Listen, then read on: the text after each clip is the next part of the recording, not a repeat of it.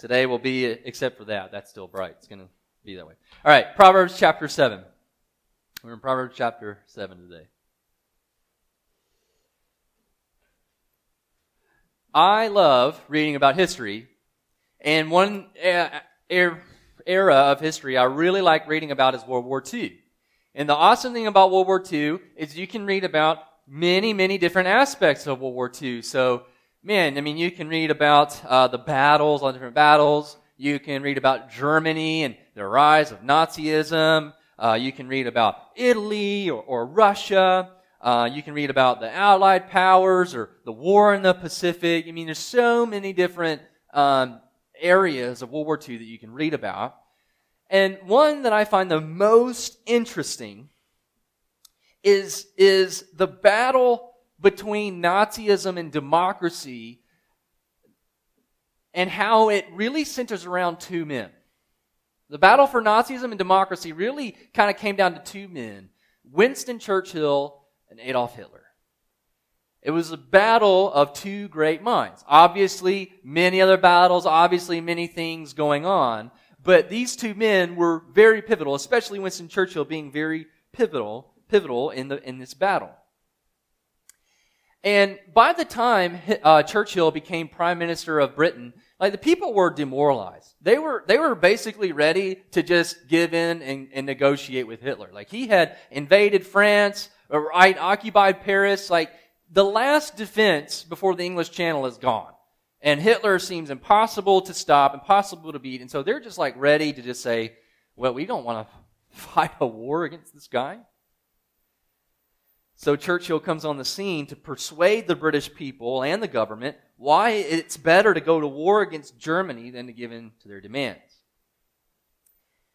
One of the things about Winston Churchill, though, is like he's not only like this great leader. He not only had like great leadership skills, but he also had knowledge of his enemy. He had a working knowledge of who his enemy was, especially uh, in the person of Hitler. They say you can't fight your enemy unless you know your enemy.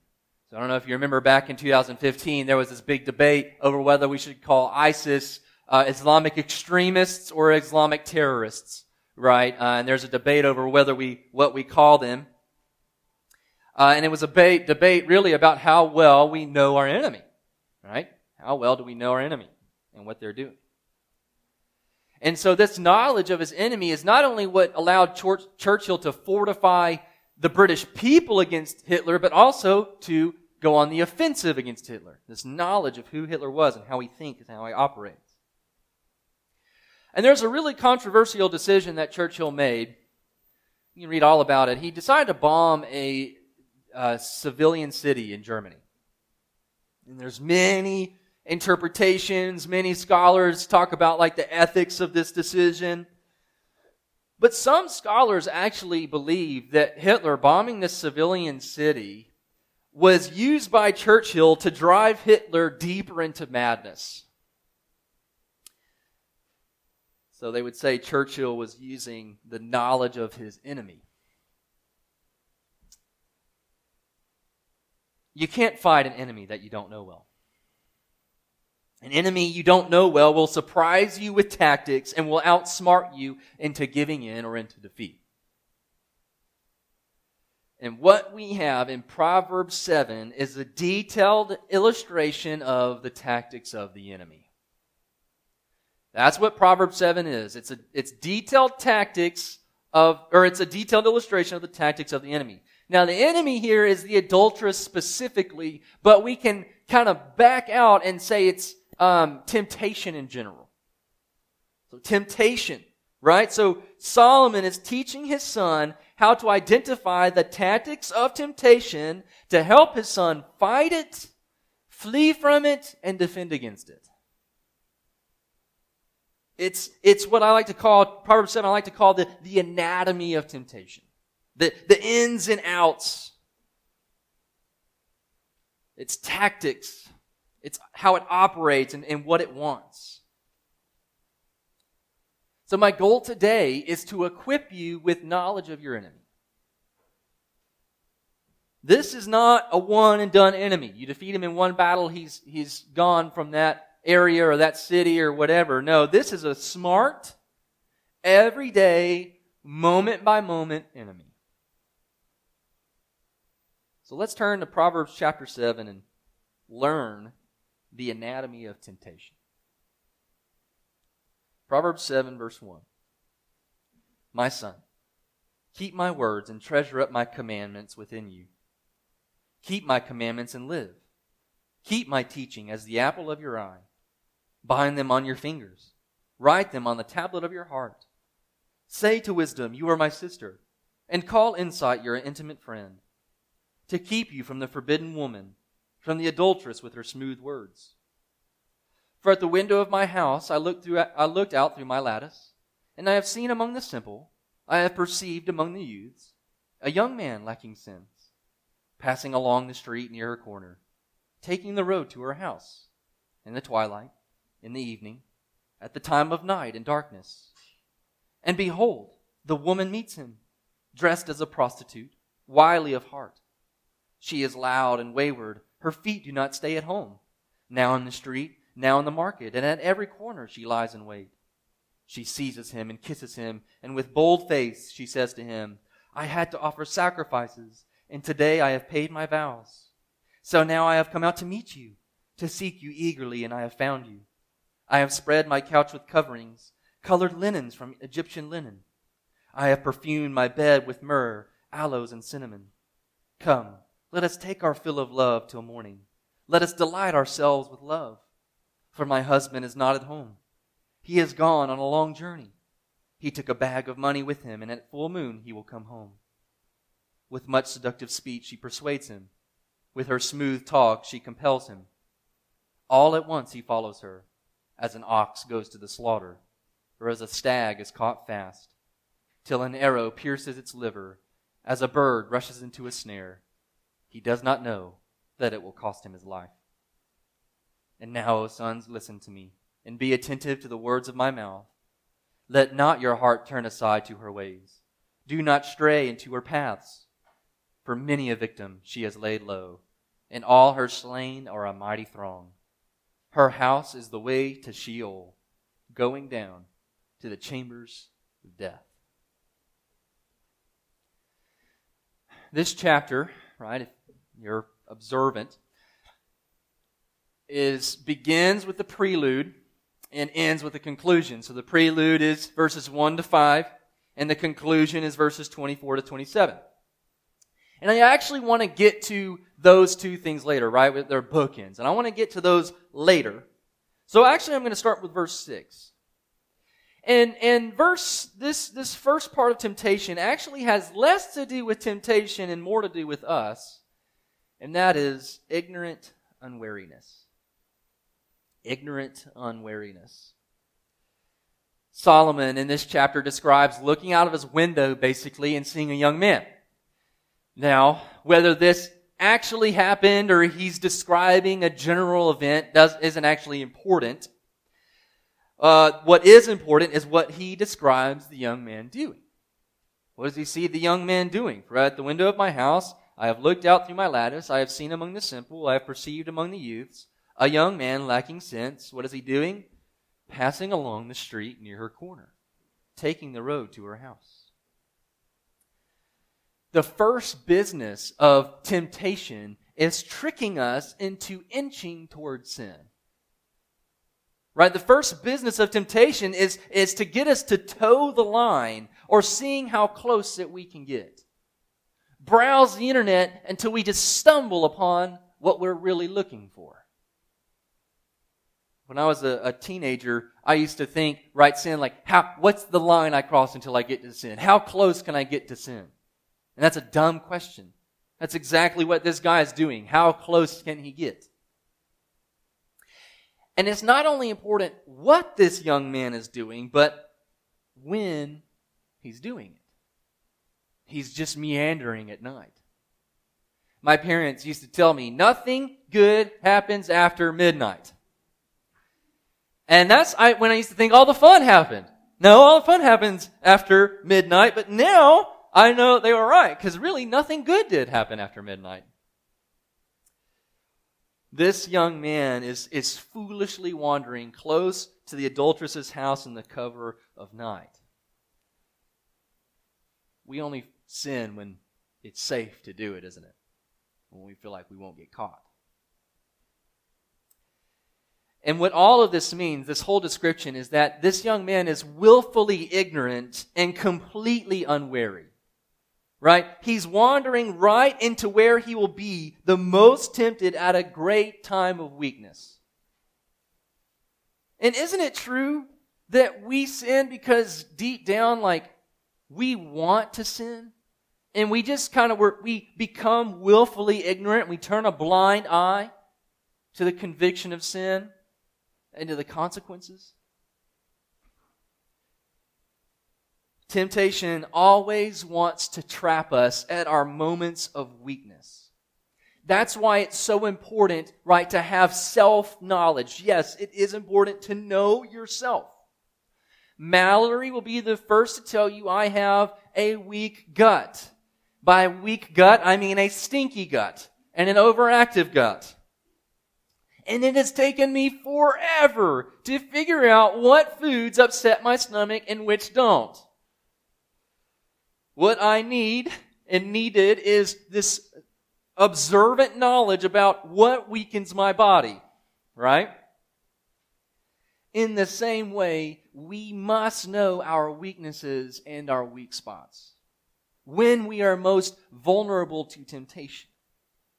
It means being aware about what situations tempt you the most and when you are most tempted.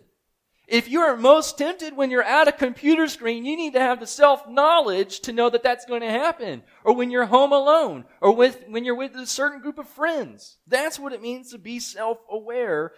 And that's the first part of temptation.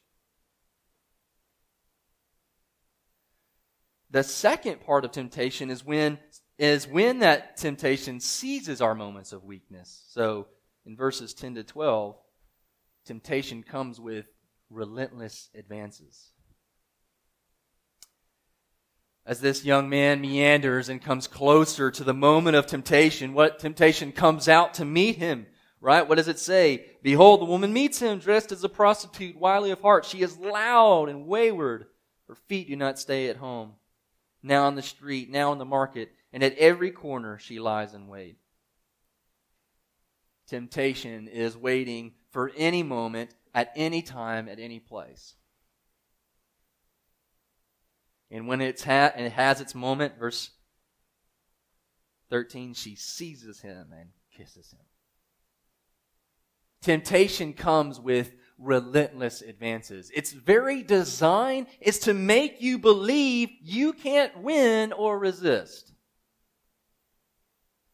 Like you have, its design is to make you think you have no other option but to give in. Right? When Hitler bombed London in the Blitzkrieg, the, the whole design was to pummel the British people into just giving in. Right? We've been in quarantine and lockdowns, and, and these quarantines and lockdowns seem to pummel us to, to demoralize us and end our resolve and make us sleepy and lethargic. So when temptation comes, it feels like we have no other option but to give in. Isn't that how temptation is? Right? At first it might be like, no, I'm not going to do that. I'm going to resist. I'm going to fight. But temptation is relentless. Right? If you read the, the story of Jesus' temptations, temptation didn't go away the first time. It didn't go away the second time. Right? Temptation kept coming back. And it wants us to think that it's going to keep coming back so that there's no point in resisting.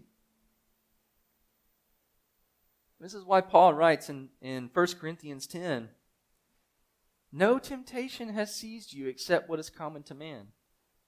And God is faithful he will not let you be tempted beyond what you can bear. But when you are tempted, listen to what he says He will provide a way out so that you can stand up under it. Temptation doesn't completely go away. Even if it goes away for a moment, it's going to come right back. But God gives us the grace to obey Him even when our hearts are pulling us to disobey Him.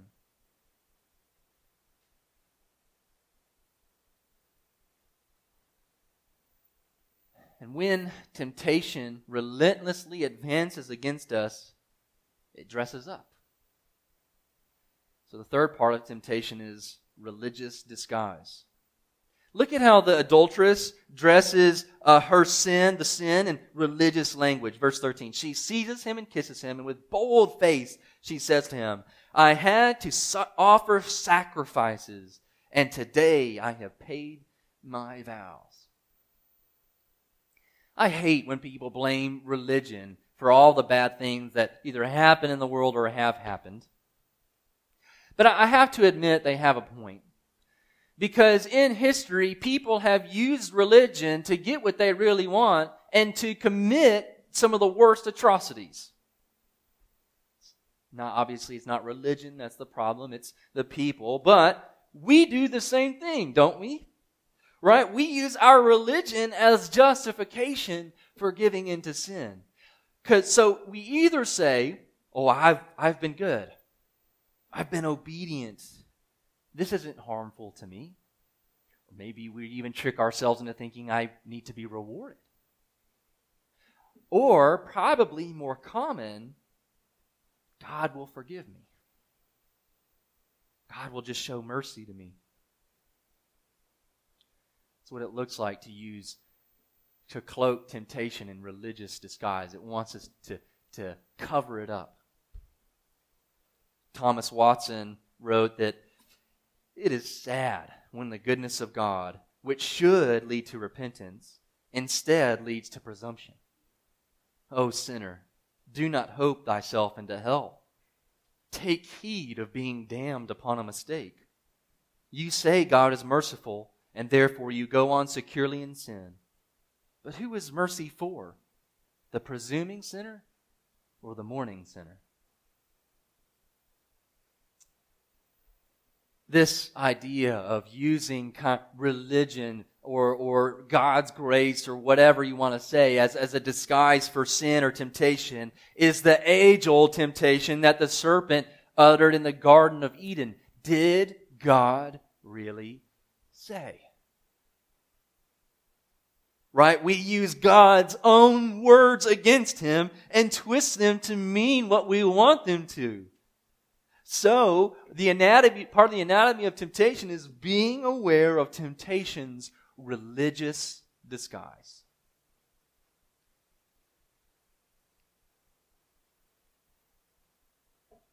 Fourth part of temptation in verse 15 is feigned intimacy. Feigned intimacy. Look at verse 15.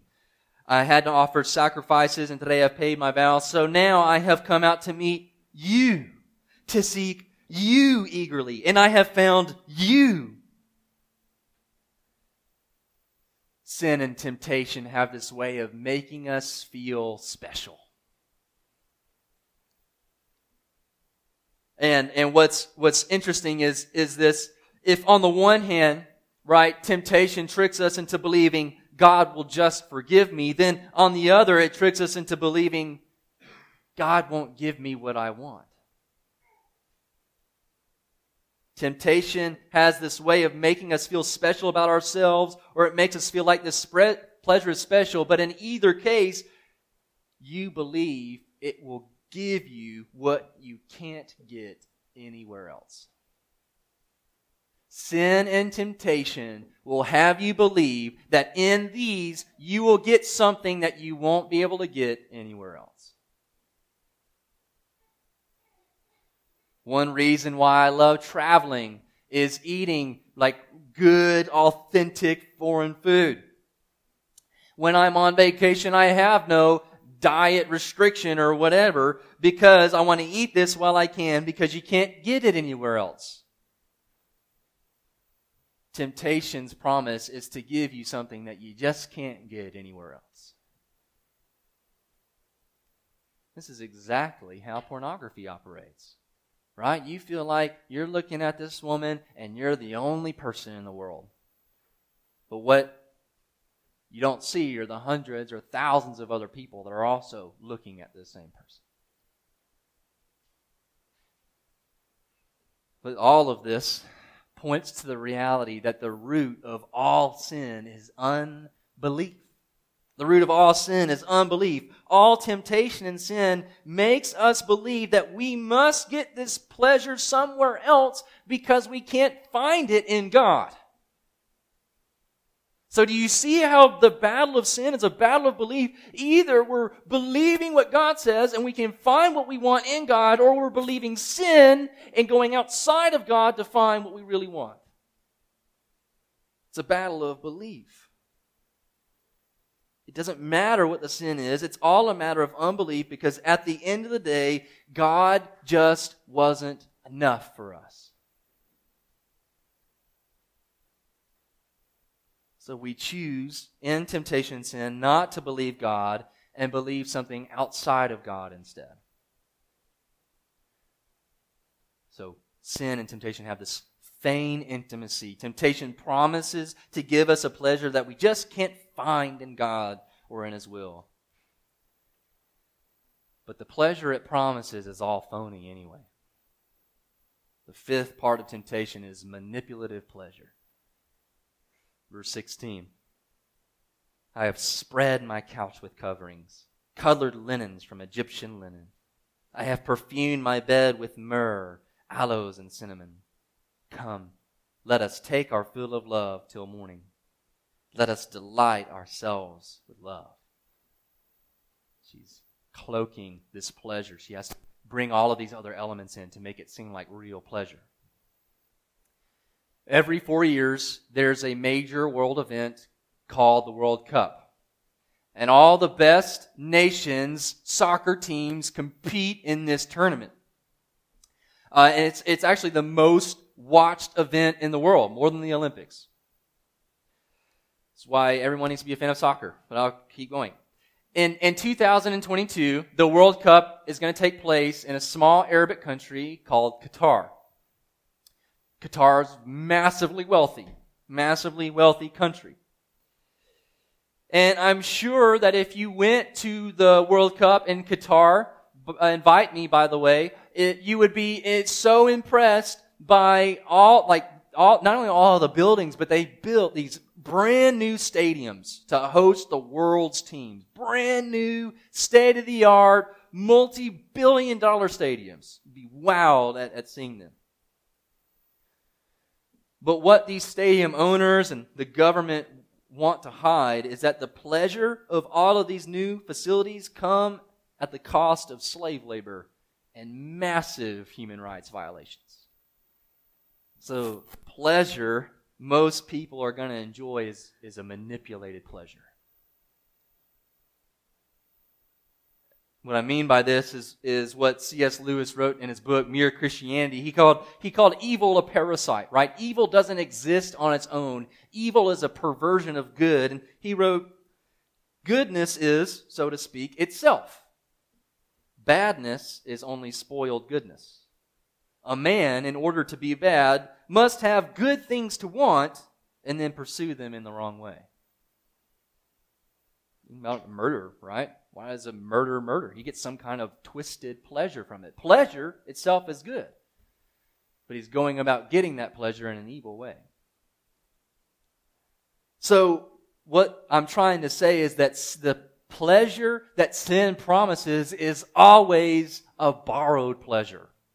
It's not real. It's empty the pleasure it promises to give you that you just can't seem to get anywhere else is a pleasure given through distortion.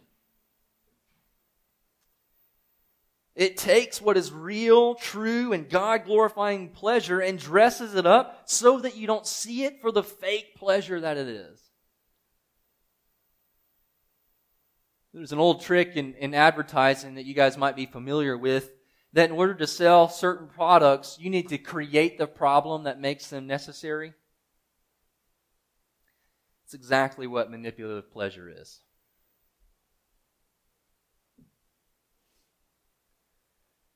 Closely related to that, and the sixth part of temptation is obscured outcomes. Verse 19 For my husband is not at home. He has gone on a long journey. He took a bag of money with him. At full moon, he will come home. You guys ever heard the quote, the, the devil is a gentleman? We don't often think of the devil as being courteous or honest, but he can be honest. The adulteress was real about having a husband, but what she fails to mention is what happens when he comes home. Temptation is master of hiding consequences. Master of hiding consequences. There are several different species of, of these kinds of plants found in the rainforest, but there is it's a plant called a, a pitcher plant. It's shaped kind of like a gourd, and the top is open, and it has like a, a mouth. It has a lid.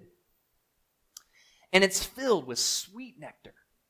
And so this sweet nectar attracts all these insects, and these insects, they get this, this sweet nectar and they get hungry and hungrier. So the hungrier and hungrier they get, the deeper they go into this plant. And when they get deep enough, the plant shuts its mouth so that they're trapped inside, and these insects end up getting digested by these enzymes.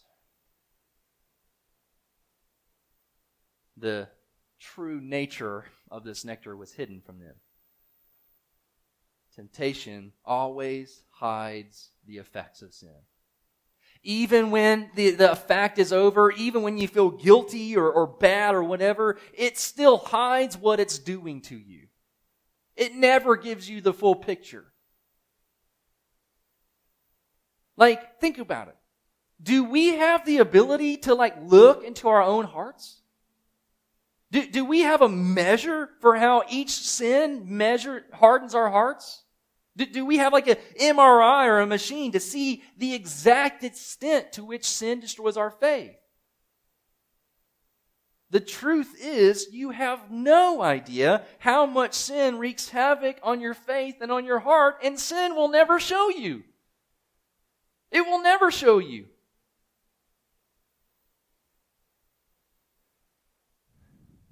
With much seductive speech, she persuades him. With her smooth talk, she compels him.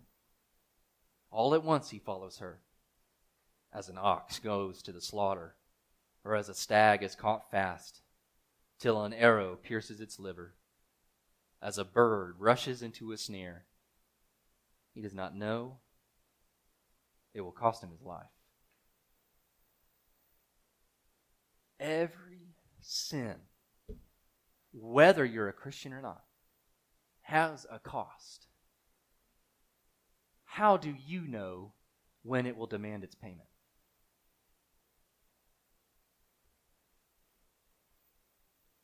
That's the anatomy of temptation. That's the, the knowledge of our enemy, how it works.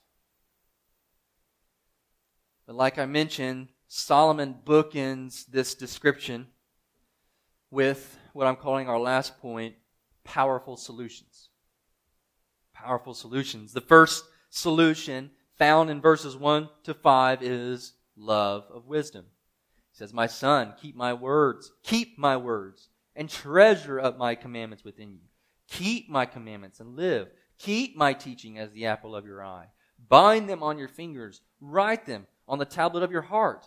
Say to wisdom, You are my sister, and call insight your intimate friend to keep you from the forbidden woman, from the adulteress with her smooth words. The, the fight against temptation is first and foremost and most fundamentally a fight of loves. Right? When God saves you, right? It's not a get into heaven free pass. He saves you from your love for sin to a love for Him. He changes your love. The bent of our hearts will either be toward love of God and the, and the love of wisdom to follow Him, or it will be toward love of sin. So the first solution is love for God, and the second is the other side of that fear of judgment. Verse 24. Now, O sons, listen to me, and be attentive to the words of my mouth. Let not your heart turn aside to her ways. Do not stray into her paths. For many a victim has she laid low, and all her slain are a mighty throng. Her house is the way to Sheol, to hell, going down to the chambers of death. Listen, it is true that fear of hell will not save you. Fear of hell alone is not enough to save you. There must be true and sincere love for God. But fear of judgment is a powerful motivator in fighting temptation.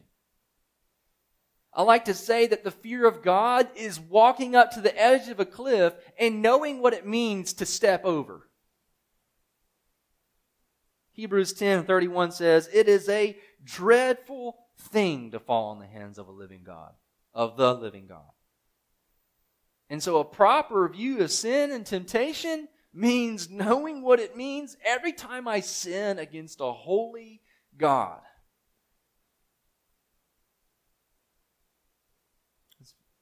Love of God and, and fear of judgment, He gives us these powerful solutions. So, part of wisdom that I've talked about before is the ability to observe and identify and name. So it's the ab- ability, right, to point something out as a reality, say this thing is true, this thing is real, this is happening, and respond to it correctly. Right? It's like a doctor um, having the ability to diagnose a sickness or a cure and be able to respond to it correctly. That's wisdom. So in this case, it's the ability to observe and see the tactics of temptation so that we can respond correctly to it. But more deeply, wisdom, before it can ever respond to temptation correctly, it must respond to grace correctly. If we use grace as an excuse to sin, then that shows we don't understand grace at all. A proper view of grace has the opposite effect a hatred of sin and love for God.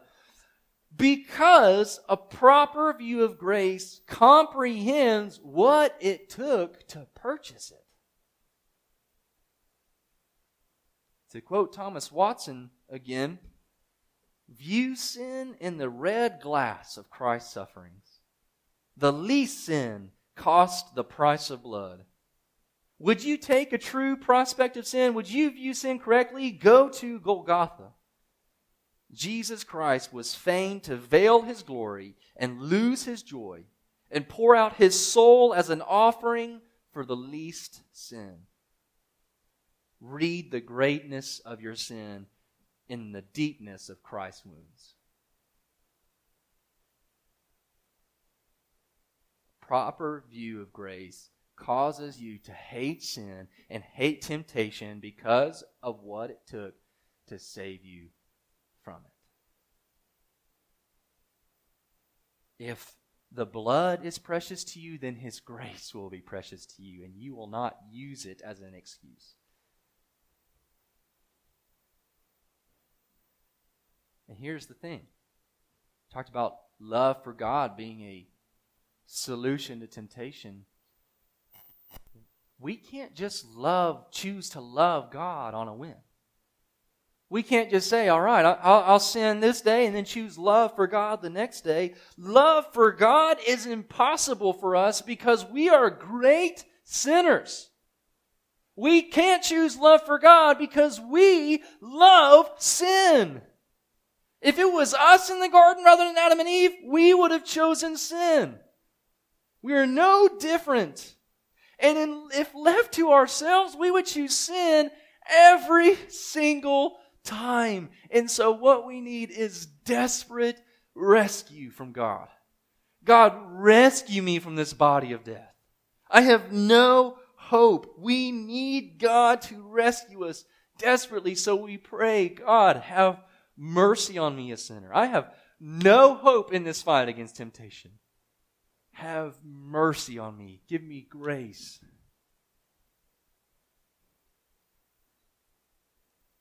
And God's mercy is abundant and full and free for sinners who can't face temptation. At the end of every service, we sing a song, and I stand at the front. And We call it an invitation. And it's, it's meant as a time of response singing and, and praying and repenting. It's a time, if you are convicted, to repent and believe in Christ. And that's why I'm at the front. If temptation and sin is what you struggle with, if you need prayer, that's why I'm at the front. I don't want to sing at you. I want you to come to me so I can pray with you. And that's why we have the invitation, but ultimately it's a time of response. We want to respond to God's word and what He has shown us in His word, and we want to respond to His grace. Because He gives us the grace to do what we just cannot on our own. Let's pray. Father God, you know that every single one of us are this young man in this passage. Stupidly, foolishly, ignorantly wandering straight into temptation. Father, may we take this knowledge of temptation and be equipped by it to fight and flee and defend against our enemy. But most importantly, Father, may we have a proper view of your amazing grace. That while we were yet sinners, Christ died for us. In our moments of greatest transgression, Christ died for us. In our moments when we deserved hell the most, Christ died for us. Today, when we commit the sin that should be the end of us, Christ died for us. So may we always run to the cross for grace and mercy to help us in our time of need. In Jesus' name, amen.